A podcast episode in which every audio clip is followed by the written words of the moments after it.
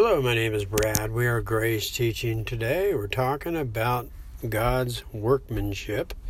And, um, you know, this is our second teaching. Um, you want to check out that first one we did. But uh, our key verse started in Ephesians 2.10, which says, For we are God's masterpiece or workmanship created in Christ Jesus to do good works which he has planned for us to do long ago. now, we talked about uh, what workmanship actually means um, in the context there, and that's not something that we're becoming, but it's rather something we already are. Um, we are in context as God's workmanship, um, something made by God Himself. God placed us in Christ, and so He's made us this workmanship. But as God's workmanship, He has planned for us long ago good things to do.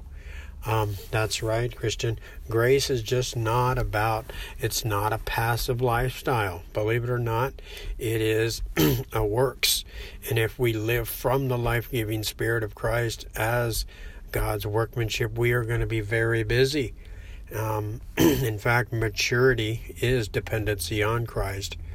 So let's take a look at this. First of all, the the first thing we want to take a look at the good things that uh, was planned for us long ago, um, workmanships, God's masterpiece in Christ Jesus. he has prepared um, good deeds for us. Now, you know, the grace of God is not a license. I've, I've often said it's not a license to live a sloppy life, but uh, I believe it's to uh, uh, grace is power, God's power to uh, produce good deeds.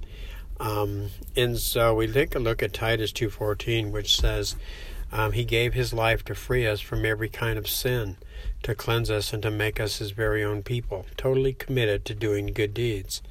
And so there's a few things to take a look at there. First of all, we have been delivered from addictions. Many of us used to be alcoholics and drug addicts, but we know the old self was crucified with him so that the body of sin might be done away with, cleansed us, meaning we are continuously clean, um, always because of the blood of Jesus, and we are his very own people now. These totally committed now to doing good deeds. The grace of God, like I mentioned, as we trust Christ as our life and source, we will bear his character of good deeds, and this will go outward. The Apostle Paul wrote to the church in Christ at Ephesus in Ephesians 5 8 9. He says, You were once darkness, but now you're light in the Lord, so live as children of light. For this light within you produces what is good, right, and true. Notice that he focuses in on the light within you, within me, that produces what is good, right, and true. Um, keep in mind, in Him, Christ was life. This life was the light.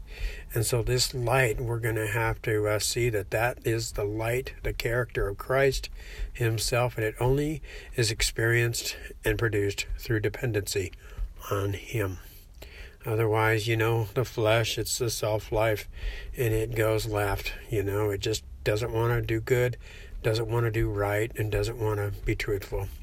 So keep that in mind. The second thing we wanted to take a look at the good deeds um, that He planned for us, um, doing good things that He planned for us long ago, um, would be rules um, for Christian households. That's right. There are rules for Christian households. Did you know that?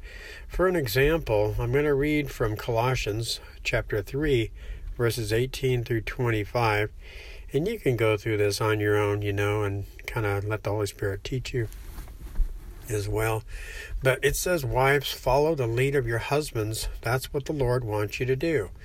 Um, I know that a lot of women have a hard time with this in today's world. You know, we have a lot of business women and, uh, you know, a lot of independent women out there in the world. But keep in mind that the Apostle Paul is saying this is what the Lord wants you to do. Now, wives, keep in mind that if your husband is pointing you to Jesus Christ, then follow his lead. But if he's taking you away from Jesus Christ, I would say do not follow his lead, okay? so his lead should be he's dependent on Christ. So as I'm dependent on Christ, my, my wife will follow my lead. Only when I'm dependent on the Lord, but the minute I'm not dependent on the Lord, she will not follow my lead at all. Husbands, love your wives. Don't be mean to them. You know, that's that's a huge one because, you know, the character of Christ is love, it's kind, it's patient, it's not easily angered. Um, so when we read there, we're, we're going to see Paul, he's given us a need for dependency on Christ all the way through here. Um, and so don't be mean to your wives, husbands. Be be kind, be patient. Don't be easily angered with them. Don't keep records of their wrongs. Remember, Christ does not keep records of your wrongs. So, you know, let's don't keep records of our wife's wrongs either. Let's not get easily angered with them because Christ doesn't get easily angered with us. Christ is always kind towards us. So living the Christ life is just letting Him produce His life through us as we trust Him. Now, here's one for the children. If you have children in your Christian household, children, you need to obey your parents in everything. That pleases the Lord. So, if you want to tell your children, "Hey, do you guys want to please your ch- please the Lord?"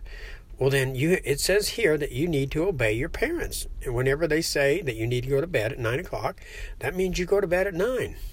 You don't make up excuses. You just obey your parents and everything.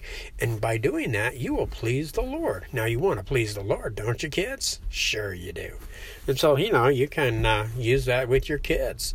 Um, fathers, don't make your children bitter. If you do, they will lose hope. In other words, you know, growing up as a kid, my father scared me. Um, and so he was a drinker and you know, he was uh, a little belligerent um, when he would drink and raise his voice at mom, and and that kind of scared me as a kid. Also, uh, you know, he, uh, you know, he was just bitter at times, and uh, I later grew to hate him. That's right. Um, until that reconciliation was taken care of. But, you know, if you scare your kids at an early age, they'll grow to hate you. That's right. So uh, keep that in mind. Um, but that's what it means. They will lose hope. Slaves, obey your earthly masters in everything. Don't do it just to please them, they are watching you. Obey them with an honest heart. Now, keep in mind here, this is uh, employees and employee. Um, as an employee, you want to uh, um, submit, first of all, to your employer. Okay, when your employer says you need to be here at six, that means be here at six in the morning, okay, to clock in.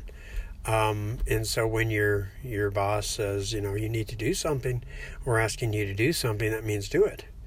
Um, again, dependency on Christ because our flesh, self life, wants to go the other direction. It always opposes Christ.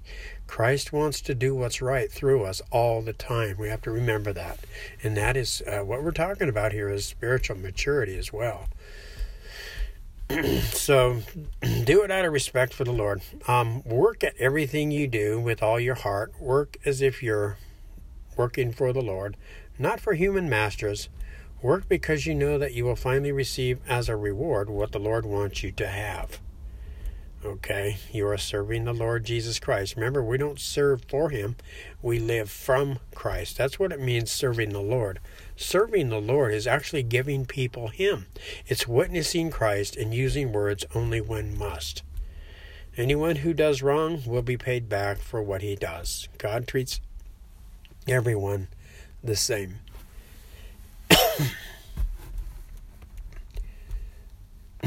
Okay, and so that's, uh, we wanted to conclude that there, and uh, we'll pick this up on our third video. Thank you.